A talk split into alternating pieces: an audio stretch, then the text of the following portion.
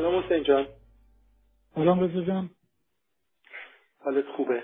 من خوب هستم. ما فکر می‌کنم که قرار بحث جلسه گذشته رو ادامه بدیم. درسته؟ درسته. ادامه تابوهای زبانی تابوها به خصوص تابوهای زبانی. و لطفا یادمون بیار کجا بودیم و کجا میریم. ما هفته پیش شروع کردیم به صحبت درباره تابوها به عنوان یک پدیده فرهنگی. یه تعریفی ازش به دست دادیم. گفتیم که چطور به مفاهیمی مثل پاکی و ناپاکی ارتباط پیدا می‌کنه مفهوم کفاره و مجازات رو با خودش میاره و عرض کردیم و گفتیم که این حوزه تبوها به مسائل فرهنگی مذهبی اجتماعی گره می‌خوره و از جمله به حوزه زبان هم کشیده میشه. به حوزه زبان کشیده میشه برای اینکه زبان هم یک رفتار اجتماعیه و چون زبان یک رفتار اجتماعیه بنابراین مثل سایر رفتارهای اجتماعی ما می توانیم درش درست و نادرست خوب و بد پسندیده و نپسندیده حرام و حلال و همه اینها رو می‌تونیم پیدا بکنیم. در نتیجه ما می‌خوایم در این جلسه درباره به طور خاص تابوهای زبانی صحبت کنیم و بگیم که چرا چرا و چگونه این تابوها در زبان پیدا میشن چه تأثیری می‌گذارن روی بقیه ساخت های زبانی به چه حوزه هایی از مفاهیم تعلق می‌گیرن و مسائلی مثل خب اگر که تو سوال خاصی در اول نداری ما می‌تونیم شروع کنیم بحثمون رو. نه سوالی ندارم. شروع کنیم مرسی. خیلی خب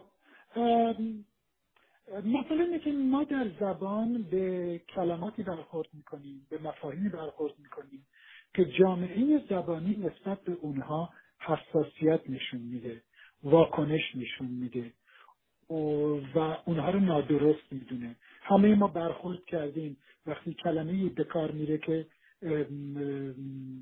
جامعه زبانی اون رو دوست نداره اون رو زشت تلقی می‌کنه از گوینده می‌خواد که اون رو پس بگیره حرفش رو تصحیح بکنه رفتار رو نادرست می‌دونه و حتی ممکنه که مجازاتی متناسب با نوع خطایی که صورت گرفته مجازاتی رو بپذیره.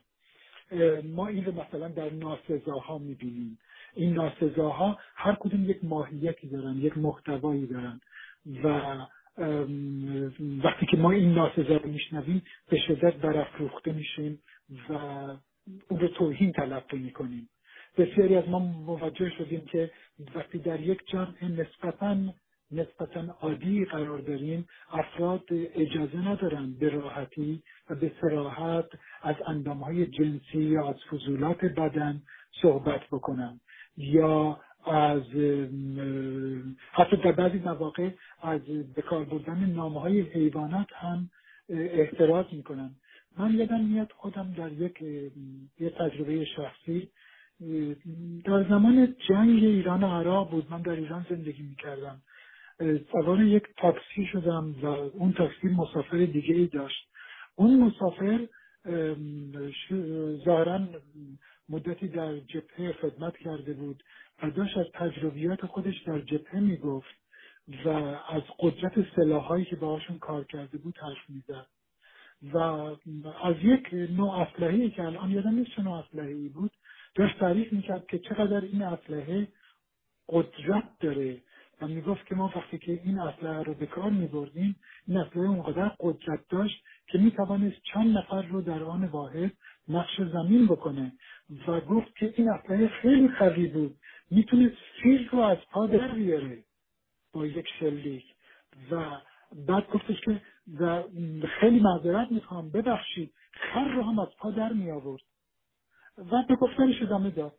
من با خودم فکر کردم که چه اتفاقی در ذهن این آدم داره میفته که وقتی از به خاک انداختن آدم ها صحبت می‌کنه به طور عادی تعریف می‌کنه. وقتی از به خاک انداختن فیل صحبت می‌کنه به طور عادی تعریف می‌کنه.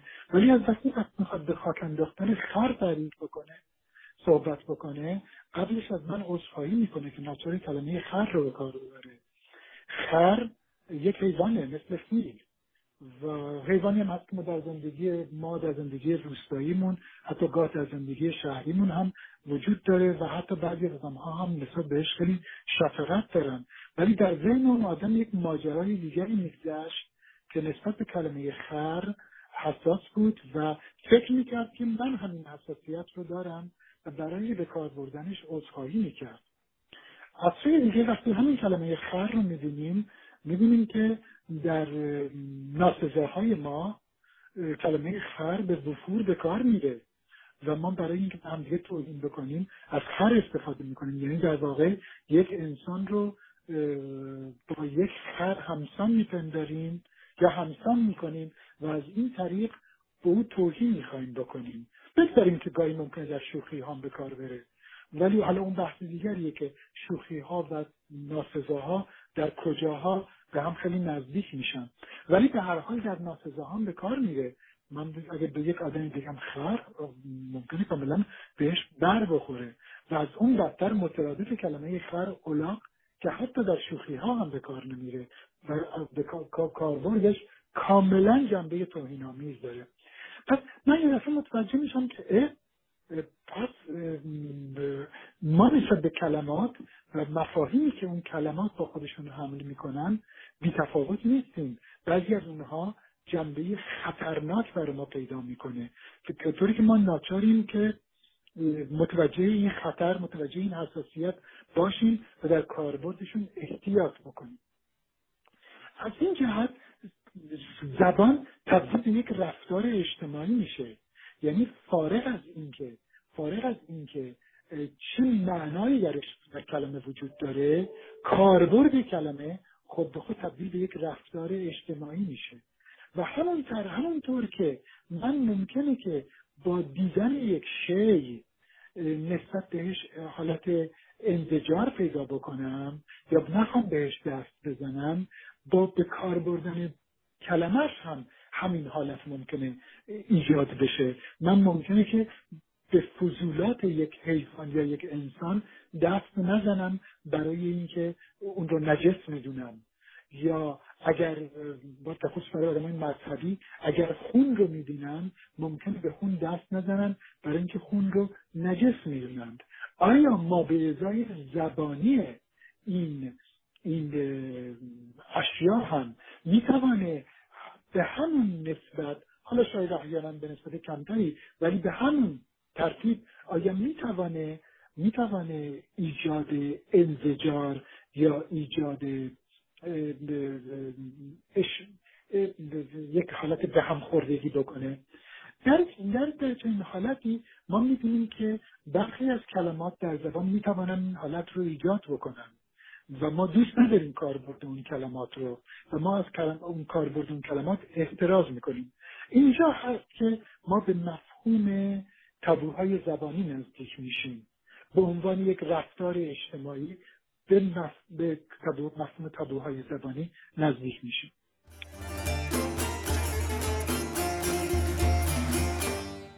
خب اولین مسئله این هستش که وقتی ما این تابوها رو می‌خوایم در داخل زبان شناسایی بکنیم چگونه باید تشخیصشون بدیم؟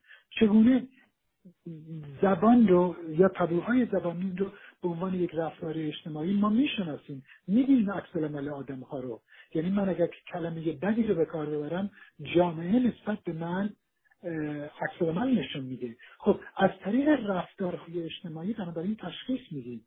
ولی در درون خود سیستم زبان هم آیا می توانیم ملاکایی رو پیدا بکنیم که ببینیم که آیا یک کلمه تبو شده یا نه؟ ممکنه بتوانیم ملاکایی در درون خود زبان پیدا بکنیم که به درک خود سیستم زبان و کاربرد زبان ارتباط پیدا می‌کنه. نه ضرورتا فقط به رفت زبان به عنوان رفتار اجتماعی. یکی از اون جاهایی که ما ممکنه بتوانیم کمی به مفهوم تابوهای زبانی نزدیک بشیم مسئله مترادف ها هستند. می‌دونید بعضی از کلمات در زبان دارای مترادف های متعدد هستند. ما ممکنه عقل رو به کار ببریم و کلمه خرد رو هم به عنوان مترادفش به کار ببریم. فارغ از اینکه من وارد بحث های فنی نمیشم فارغ از اینکه آیا واقعا عقل و خرد مترادف هستند یا نیستن ولی مترادف بودن کلمات در زبان خیلی امر رایجیه در همه زبان ها ولی ما در یک جاهایی از حوزه های از زبان می‌بینیم می‌بینیم که تعداد مترادف ها ناگهان افزایش پیدا می‌کنه. و به خصوص این مترادف ها کاربردشون بسته به این که بسته به این که در چه موقعیت هایی می‌توانه هر مترادف به کار بره با هم تفاوت پیدا می‌کنن. مثلا برای مثال بزنم. من اگر بگم که همین عقل و خرد رو بگیم با فرض اینکه عقل و خرد مترادف هستند می‌بینیم که کاربرد هر یک از این دو مترادف به موقعیت اجتماعی بستگی نداره. ممکنه به سبک کلام بستگی داشته باشه. مثلا اگه من بخوام خیلی سرگرا باشم در زبان فارسی ممکنه که از خرد استفاده کنم. اگر که سرگرا نباشم و بخوام از کلمات عادیتر زبان استفاده بکنم ممکنه از عقل استفاده بکنم. ولی حالا همین دو مترادف رو مقایسه بکن با دو کلمه مستراح و توالت در زبان فارسی. می‌بینیم که در اینجا هم مترادف وجود داره ولی نه ولی شرایطی رو که برای کاربرد این دو مترادف هست ضرورتا یکسان نیست. مثل عقل و خرد نیست. در این مورد که بخوایم سرگرا باشیم یا غیر سرگرا مستراح یک کلمه عربی هست و توالت یک کلمه فرانسه هست. یعنی دوش قرضیه در زبان فارسی. ولی مستراح رو ما مثلا در موقعیت های رسمی به کار نمی‌بریم و ممکن در موقعیت های غیر رسمی به کار ببریم. وقتی که مثلا توی خونه هستیم با نزدیکانمون هستیم و غیر و و توالت رو ممکن یا دستشویی رو ممکنه در شرایط رسمی تری به کار ببریم. در واقع مستراح رو زشت می‌دونیم که در اون شرایط به کار ببریم. خب همین که مسئله در مورد مثلا کلماتی مثل شاش و ادرار هم وجود داره. یادم یک مدتی پیش ما داشتیم توی خونه به یک مصاحبه گوش می‌کردیم که یک فیلمساز ایرانی با ابراهیم گلستان انجام داده بود. و وسط مصاحبه ابراهیم گلستان به مصاحبه کننده که اتفاقا پخش هم شد در مصاحبه مصاحبه مال رادیو فردا بود اگر اشتباه نکنم. ابراهیم گلستان وسط مصاحبه گفتش که خب من باید برم بشاشم. ناگهان ما از تعجب خشکمون زد که در یک مصاحبه کاملا رسمی که قرار یک وبسایت یا یک رسانه رسمی پخشش بکنه چطور ابراهیم گلستان این رو گفته بود گفته بود و اون هم و اونها هم پخش کرده بودن. ولی به هر حال برای ما تکان دهنده بود. و غیر عادی که این رو میشنیدیم در اون رسانه چرا برای ما غیر عادی بود؟ برای اینکه مترادف های رسمی تری براش وجود داره. خب؟ و قاعدتا انتظار داشتیم که مترادف های رسمی تر به کار بره. مثلا میرم دستشویی ببخشید باید برم بیرون. حتی کلمه بیرون رفتن هم که مدت ها در جامعه ایران حتی در از زمان کودکی من رایج بود حتی اون هم می‌تونست به کار بره. در چنین حالتی مترادف ها در واقع برای برای نشاندار کردن موقعیت های اجتماعی به کار میرن. و از این جهت به مفهوم تابوها گره می‌خورن در واقع اونجایی که ما تابوهای زبانی رو می‌بینیم می‌بینیم تعداد مترادف هایی که مشهود هستند به شرایط موقعیت افزایش پیدا می‌کنه. این رو در حوزه های مختلف مترا... تابوهای زبانی ما می‌توانیم ببینیم. و تازه تعداد مترادف ها هم ممکنه به یکی دوتا ختم نشه. ممکنه تعداد مترادف ها زیاد باشه. هم بسته به اینکه موقعیت ها ممکنه متعدد باشن هم بسته به اینکه مترادف ها بعد از مدتی که در موقعیت به کار رفتند ممکنه خودشون نوع تبو بشند و جامعه زبانی احتراز بکنه از بکار بردنشون. مثلا همین مترادف هایی که برای محل دفع فضولات هست. ببین چند تا مترادف در فارسی ما براش داریم. ما مستراح داریم دستشویی توالت WC موقعی به کار می‌رفت. و جایی من یادم در کودکی من به کار می‌رفت که الان دیگه به کار نمیره بیرون رفتن و امثال اینها. و, هر کدوم از اینها هم بعد از مدتی که به کار میرن ممکنه که برای جامعه تبو بشن برای اینکه سراحت پیدا می‌کنن. و ما ترجیح میدیم که از لفظی استفاده بکنیم که به صورت کنایی اون مفهوم رو برسونه. لفظی که در به اصطلاح در فارسی بهش میگن حسن تعبیر و اخیرا هم دیدم کلمه دیگری هم براش ساختن بهش میگن بهگویی یا بهواژه. و در زبان انگلیسی بهش میگن یوفومیسم در واقع این حسن تعبیر میاد مفهوم تابو رو براش لفظ مناسب تایی رو پیشنهاد می‌کنه. ولی همین حسن تعبیر می‌توانه در طول زبان زمان این حسن بودنش رو کم کم از دست بده و چون عادی میشه و بعد از اینکه عادی شد خودش تبدیل به تبو میشه برای اینکه برای اینکه سراحت پیدا می‌کنه در انتقال اون مفهوم. و چون سراحت پیدا می‌کنه می‌توانه همون قدرت تبو شدگی رو داشته باشه در نتیجه باید لحظه دیگه جایگزینش بشه. و همینطور این رشته ادامه پیدا می‌کنه. بنابراین حجم مترادف ها مترادف هایی که مشروط به شرایط موقعیت هستند و ساختن حسن تعبیر یا بهواژه برای برای مفهوم تبدیل شده یا کلمه تبدیل شده یکی از نشانه هایی هست که ما می توانیم اون رو در نظر بگیریم برای اینکه ببینیم در کجا این تبدیل شدگی ها تبدیل دارن خودشون رو نشون میدن.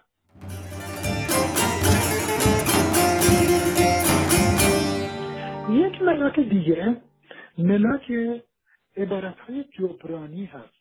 من به اسمش باشم عبارت های جبرانی. به این معنی که ما در واقع وقتی احساس می‌کنیم که کلمه که به کار بردیم تبو بوده یا احیانا فکر می‌کنیم کلمه که می‌خوایم به کار ببریم تبو هست از مخاطبمون عذرخواهی می‌کنیم به طریقی. یا عبارتی به کار می‌بریم که قدرت تبو شوندگی اون عبارت رو کاهش بدیم. مثل مثالی که برای تو از اون سرباز از جبهه برگشته به کار بردم. او راجع فیل صحبت کرد عذرخواهی نکرد. راجع به انسان ها صحبت کرد عذرخواهی نکرد. ولی همونی که تصمیم گرفت در ذهنش تصمیم گرفت کلمه خر رو به کار ببره قبل از به کار بردن از من عذرخواهی کرد. من در راننده تاکسی عذرخواهی کرد و گفت ببخشید خر رو هم از پا مینداخت از پا در می آورد. بنابراین برای او خر یک مفهوم تابو بود. تابو بود که او ناچار شد از ما عذرخواهی بکنه. و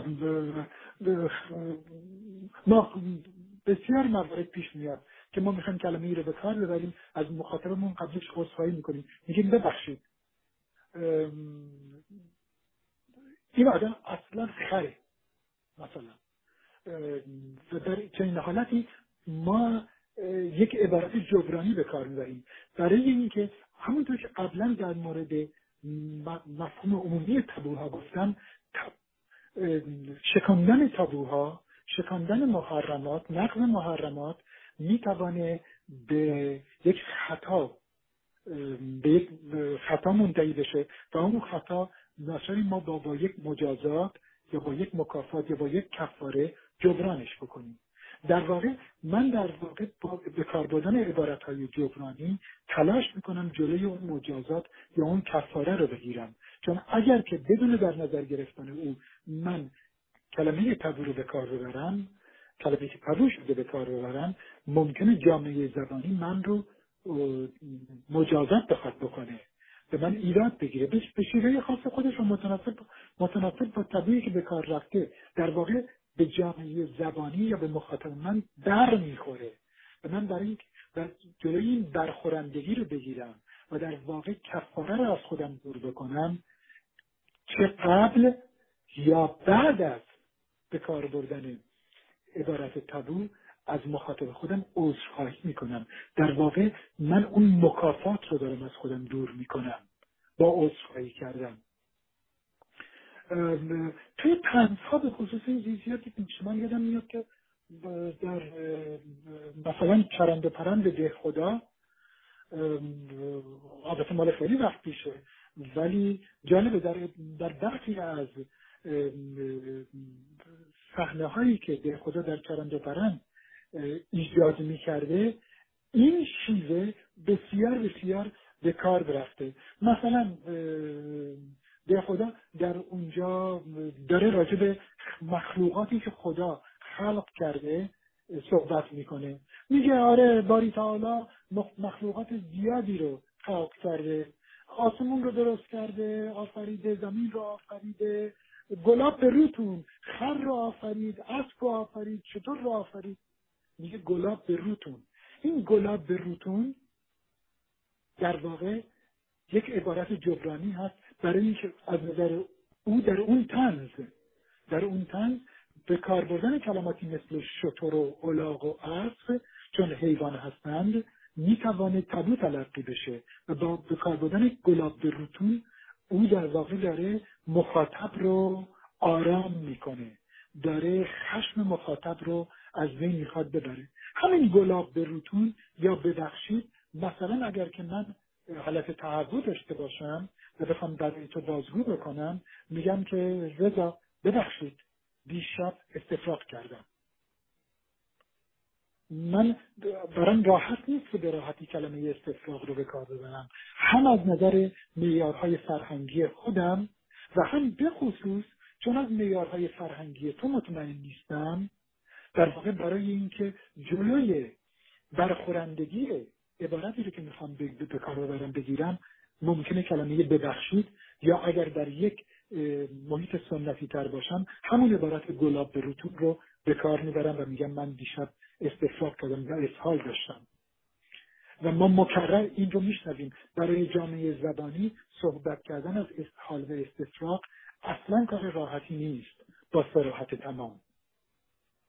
و در این عبارت های جبرانی به کار میره.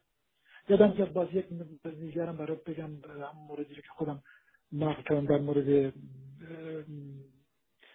اون سرباز از جبهه برگشته.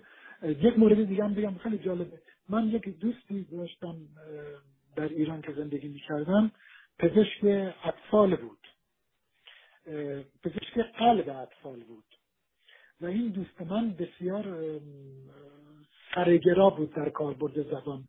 بسیار ادبیات فارسی رو دوست داشت ولی به شیوه خودش و سرگرا بود و سعی می‌کرد که کلمات نه تنها عربی به کار نبره حتی کلمات انگلیسی هم به کار نبره یا صرفه فرانسهشون رو.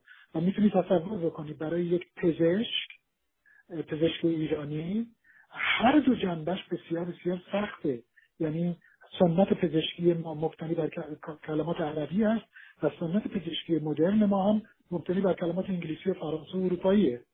ولی این آدم در تبابت خودش کلمات فارسی فقط به کار می‌برد. از جمله روی در مطبش که باید مینوشت پزشک قلب اطفال یا متخصص قلب اطفال نوشته بود متخصص دل کودکان. که خب یه ذره چیزه یه ذره اصلا عاطفی می‌کنه مسئله رو دل کودکان. ولی جالبه این در مطب خود چند وقتی بیمارها رو می‌دید و معاینه می‌کرد بچه ها رو میبردن پیشش باید از والدین بیمار سوال می‌کرد که خب این بچه مثلا بیرون میره دستشویی میره چه و چه و چه اینها. این براش تو کلمه ادرار رو به کار نمی‌برد. به طور عادی پزشک می‌پرسه که خب بچه شما ادرارش چطوره؟ رنگ ادرار چطوره؟ چند با ادرار کرده؟ نمی‌تونست کلمه ادرار رو یا نمی‌خواد کلمه ادرار رو به کار ببره. دو کلمه داشتش که به کار ببره یکی کلمه نسبتا کهنه و قدیمی در واقع منسوخ کاملا. میختن یا میزیدن که به معنای ادرار کردن هست. در متون پزشکی فارسی به کار رفته این کلمه. و میزراه و میزنای که در اصطلاحات پزشکی جدید فارسی هست. از این ریشه گرفته شده. می‌تونست میزیدن و میختن رو به کار ببره ولی بیمار بدبخت و اون والدین بچه اصلا نمیفهمیدم میختن کسی میختن به کار نمی‌بره. نمی‌تونست بگه که کودک شما میزیده بیشتر یا نه یا میخته. و خب میگفتش که بچه شما دیشب شاشیده. شاشش چطور بوده؟ رنگ شاشش چطور بوده؟ که بیمار بدبخت خودش تعریف می‌کرد که بیمار بدبخت یک مرتبه خشکش می‌زد. که چطور پزشک تحصیل کرده تحصیل کرده آمریکا هم بود. پزشک تحصیل کرده اینقدر آمیانه در با بیمارش صحبت می‌کنه. می‌دونی؟ و براش چیز بود تکان دهنده بود و براش غیر قابل باور بود. بنابراین می‌دونی که چقدر این مسئله می‌تونه می‌تونه مسئله از نظر رفتارهای اجتماعی مسئله مهمی باشه و چطور جامعه زبانی رو وادار به قضاوت در مورد دیگری می‌کنه نه برای زبانشون بلکه برای رفتار اجتماعیشون. بنابراین کاربرد عبارت های جبرانی هم بسیار بسیار رایجه.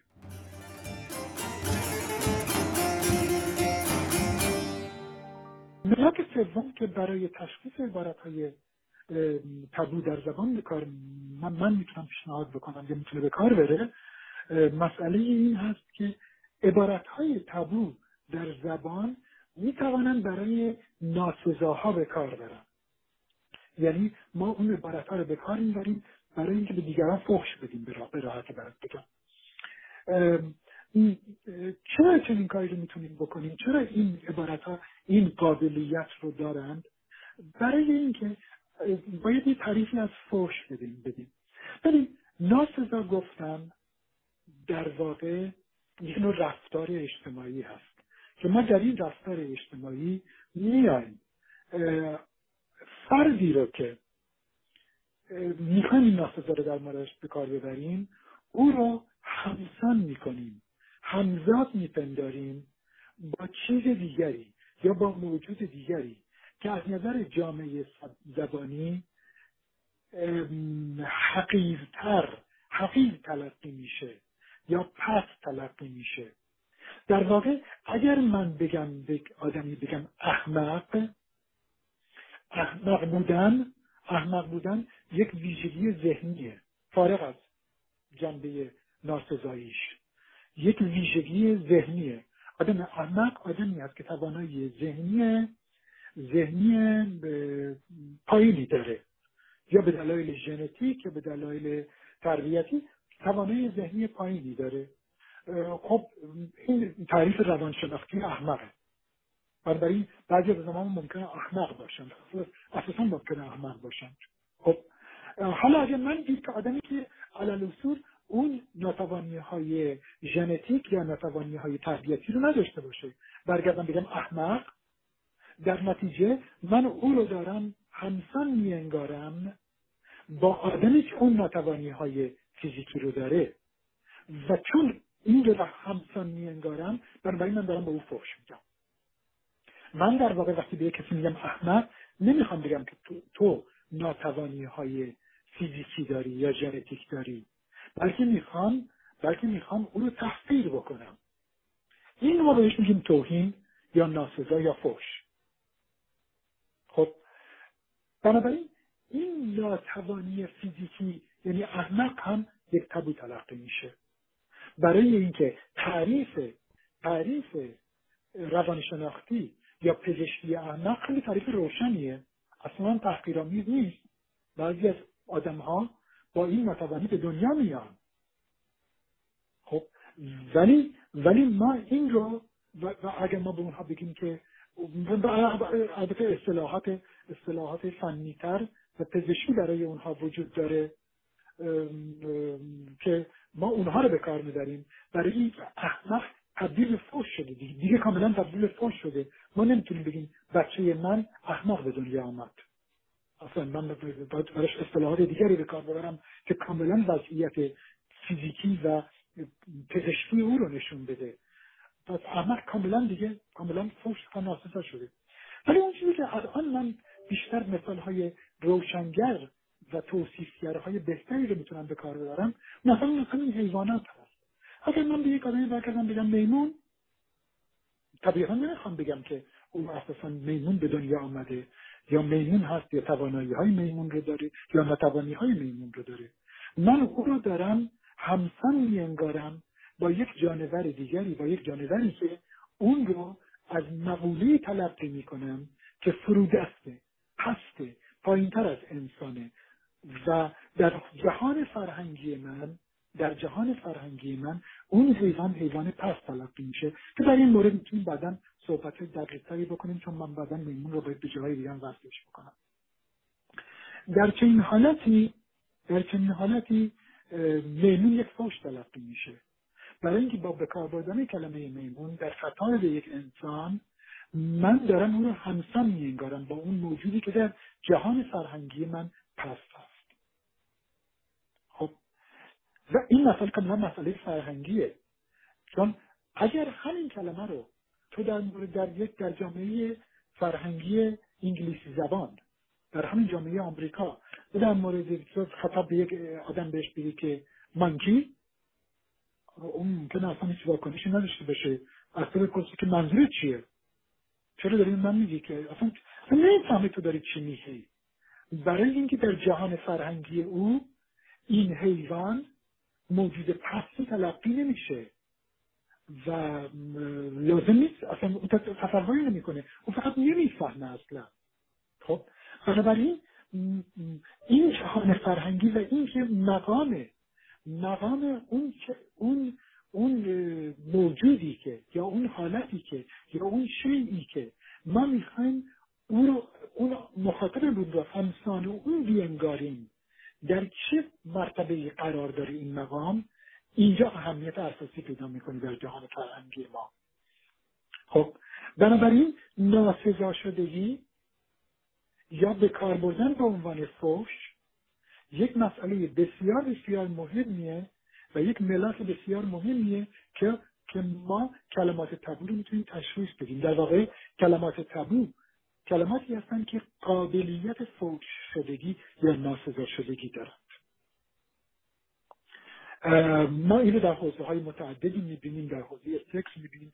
دسته بزرگی از دسته بزرگی از ناسزاهای زبان فارسی ناسزاهایی هستند که به امور جنسی مربوطند. به خصوص به امور جنسی که در عین حال مربوط به اعضای معنس خانواده هستند. مربوط به مادر، خواهر یا همسر هستند. و به اندامهای جنسی و به رفتارهای جنسی. و نشون میده که بنابراین بنابراین این حوزه ها به شدت قابلیت به شدت تبو هستند و در نتیجه کلمات مربوط به اون تبوها قابلیت ناسزا شدگی دارند. ما به یک آدمی ممکنه که فوش به مادرش بدیم بدون اینکه ضرورتا به ضرورتا مقصودمون باشه که مادر او زن بدکاره ای هست. ولی ما این رو داریم به عنوان یک فوش و به عنوان یک توهین به کار می‌بریم. بنابراین هم مادر اگر من کسی رو مادر او رو یعنی بدکاری تلقی بکنم در یک فوش معینی که ما می‌دونیم که تو می‌دونی که در فارسی بسیار زیاد و بسیار فراوان به کار میره. من اینو به کار ببرم من در واقع هر دو هر دو تبو رو دارم به کار می‌برم. از یک سو یک تبوی مربوط به رفتارهای جنسی رو دارم به کار می‌برم و از سوی دیگه رفتار تبوی رو مربوط به جنسیت و جنس معنیس دارم به کار می‌برم. و از این دست خب طبیعتا بسیار بسیار زیاده. در مورد سکس در مورد فضولات بدن در مورد مرگ در مورد مرگ مثلا بسیاری از آدم ها فوشهایی رو به کار می‌برن که مستقیما به مفهوم مرگ مربوطه. مثل مثلا فوش بسیار متداولی که در جامعه ایران هست خاک بر سر خاک بر سر فوشیه که کاملا به مفهوم مرگ گرفت می‌خوره. در واقع ما خاک رو روی آدمی میریزیم که مرده. و خاک بر سر در واقع آرزوی مرگ برای کسی هست. چون مرگ و مفهوم مرگ یکی از مفاهیم کلیدی تابوها هست. دستکن در فرهنگ ایرانی. حالا بسیاری از فرهنگ های دیگه.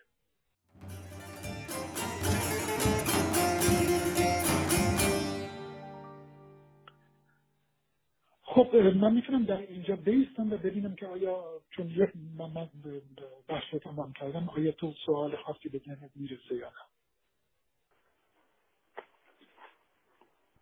خب خیلی ممنون حسین خیلی توضیحات خوبی بود.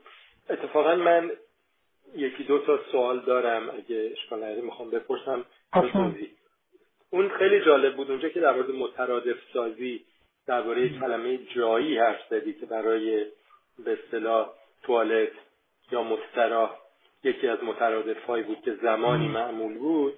این یه در واقع مشکلی رو برای من حل کردی یک سوالی چون برمیگرده به همون یک بیت که هدایت آورده بود و جای دیگه حرفش داره شده بود در مورد واژه‌سازی فرهنگستان و اون انتقادی که هدایت کرده بود. البته دوستی می‌گفت و من باید اون مقاله رو دوباره بخونم که در واقع انتقاد نبود به طور ضمنی. گویا تایید کرده بود کارشو ولی حالت یه مقداری تنظم توی مقالش بود. در حال اون یه بیت آورده بود که گفته بود شد کلوب و کافه و جایی و قبرستان کنون باشگاه و داشگاه و شاشگاه و لاشگاه. من این جایی رو که خوندم اول فکر کردم این اشتباه چاپی و حتی یه چیزی به جاش گذاشتم که به وزن بخوره و اینا. بعد دوباره برگردونم ولی معلومه که نه کلمه به اصطلاح معدبانه اون زمان برای همون شاشگاه یا توالت جایی بود. همونطور که تو گفتی. آره می‌تونم مثل آنجای جالب بود. یه چیز دیگر اون کلمه میمون رو که گفتی اتفاقا این موضوع جالبه که کلمه میمون از غذا لاقل تو فرهنگ آمریکا معنی بد داره و به عنوان ناسزا استفاده میشه. به خصوص کلمه نجات پرستانه چیزی که شاید زمانی نجات پرستان مثلا به سیاهان اطلاق می‌کردن. و من اینو بار اول متوجه شدم توی یه فیلمی که یه کسی برای توهین به یه سیاه پوستی یک دونه به اصطلاح یک یک موز بهش داد. که من اونجا این خیلی تعجب کردم که بعد که خوندم یا نه نه ببخشید بهش گفت مانکی. که بعدا طرف آخر فیلم فیلم خیلی قشنگی هم اتفاقا شاید دیده باشی به اسم Remember the Titans که جوردن که این دنزل واشنگتن این نقشه زیبا خیلی خوش تیپ سیاه آره. هم بازی می‌کرد. نقشه مربی رو توش و یه جایی مربی یه تیم فوتبال مقابل تو مسابقهش گفت نات کنم مثلا یه چیزی گفت بینو مانکی خطاب کرد. و بعد آخر فیلم دنزل واشنگتن یه موز میندازه که طرف می‌گیره یعنی در واقع توهین رو بهش برمیگردونه. این اونجا بود که من فهمیدم که مانکی سابقه ای هست براش توی فرهنگ آمریکا. از این به معنی نجات پرستانه و خطاب به و خب کاملا اتفاقیه که حالا تو ایران هم میمون همون معنی رو شاید پیدا کرده ولی جالبه. البته چیزه البته این در داشته باش که بعضی از اینا کاملا جهانیه یعنی در همه جهانه در یه حدی دیده میشه مسئله مثلا سکس هم که من گفتم اون هم به نظر میسه جهانی مرگ تا حدودی. یعنی در واقع به ویژگی های بشر از محیطش و محیط اجتماعیش و محیط فرهنگیش مربوط مربوطه. ولی ولی در عین حال ممکنه قدرت تابوها حتی در یه حوزه که حتی جهانی هم هست ممکنه قدرتش در یک زبان بیشتر باشه تا در یک زبان دیگه. پس به عوامل فرهنگی. یعنی می‌تونی از این جهت حتی ممکنه یک مطالعه تطبیقی هم انجام بشه در این مورد. مثلا ببینیم که کدام جانوران و به چه میزانی ممکنه مثلا در جامعه فارسی زبان در مقایسه با جامعه انگلیسی زبان ممکنه تابو تلقی بشن. ولی در حال اینکه در فارسی هست ممکنه در انگلیسی هم باشه یا ممکنه یک حیوان یک حیوان دیگه. همون در همون مثالی هم که من زدم در مورد خر و فیل جالب بود. فیل و خر هر دوشون جانور هستن. و اتفاقا فیل گون بزرگتر از خرم هست. ولی برای اون آدمی که من باهاش سر کار داشتم فیل اصلا مسئله ای نبود در زبان آوردنش.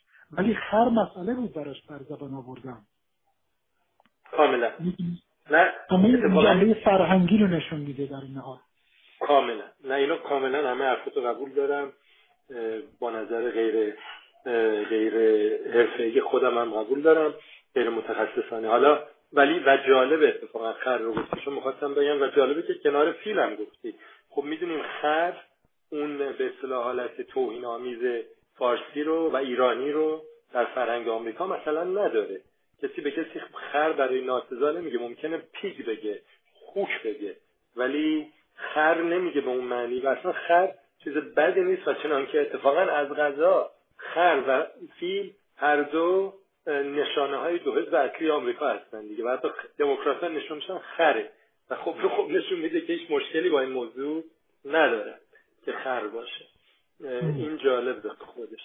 یه نکته آخرم که می‌خواستم فقط بگم اینه که اون قضیه خاک رو که خوب گفتی من فقط می‌خوام یک شک کوچیک بیارم توش که اینو می‌فهمم که مرگ تبوه و کلمات مربوط به مرگ. من مثال های خیلی به دیگرش هم داریم مثل مرد شور برده و الهی بمیرینم. مرد شور برده و یه چیز دیگه هم آدم بود که الان همین لحظه یادم رفت. ولی زیاد داریم یه چند تا مثالی که این حالت فحش داشته باشه. ولی یا بری زیر خاک از این خاک بر سر رو احتمال میدم یه معنی دیگه داشته باشه. معنیش کسی نیست که رفته زیر خاک بلکه کسیه که بر سرش واقعا خاک میریزن یا میریزه. چون فکر می‌کنن خاک بر سر ریختن از خود آدم بریزه یک نشونه از عزاداری یا یا زبونی بوده. فکر می‌کنم. تو چیزی یادت نمیام نمی‌دونم. آره. من که. بسیار خوب. خب من ممکنه که منشأشون چیز دیگری باشه. درست درست. ولی می‌فهمم این تبوی زیر خیلی خوب گفتی تبوی مرگ. من صحبت و سوال دیگه الان ندارم. البته یک یادم که اون زمان یه چیز دیگه هم یادم اومد. گفتی که معذرت خواستن اگر یادت باشه حالا این یک نکته یعنی, یک چیز معترضه دیگه. اگر یاد باشه بار اولی که تو سخنرانی درباره تابوها کردی تو حدود سال 2001 بود. بار اولی که اومدی بوستون و اون زمان یک دوستی که نشسته بود تو سخنرانی همینا رو گفته بودی. بعد از داستان یک داستان خیلی زیبایی تعریف کرد که جالبه. باز نشونه تبو سازی چیز هاست. اون این داستان رو می‌گفت که اون بعد از اون من همیشه این برنامه میشینم اینو میگم. دوستی به نام حمید بود که دیگه اینجا نیست. می‌گفت که یک بار رفته ایران و شنیده یک یا در حال یک از فامیلاشون یه خانم مسنی تو جمعی نشسته بوده. فرض کن یه خانم خیلی سنتی. شروع کرده از حمید دوست ما تعریف کردن. گفته این حمید آقای ما خیلی آدم فرهیخته یه از این چیزا خیلی باهوشه به زبون خودش. اصلا آمریکا زندگی می‌کنه. رفته یک توی ایالتی از خیلی ببخشید خیلی عذر می‌خوام. ماساچوست زندگی می‌کنه. یعنی از چند تا معذرت کلمه ماساچوست رو گفت که این نشون میده که در ذهن او ماساچوست به خاطر حروف و بعضی ترکیبات مثل چوست که توش هست می‌تونه معادله کلمه بد و بی‌تربیتی باشه با باید معذرت بخواد قبلش. که این به قول تو یه خودش یه نشونه تبو بودنه. آره دقیقا دقیقا. مجموعی اینها نشون میده که ما در اینجا فقط با مسئله یک کلمه سر کار نداریم بلکه با یک رفتار سر کار داریم. هم عمل هم عکس عمل هم ناسزا گفتن هم به کار بودن معذرت هم معذرت خواستن. می‌دونید ما با یک رفتار اجتماعی سر و کار داریم و در نتیجه این این کلمات رو هم وقت کلماتی که این رفتار رو ایجاد می‌کنه در واقع بهش میگیم تبو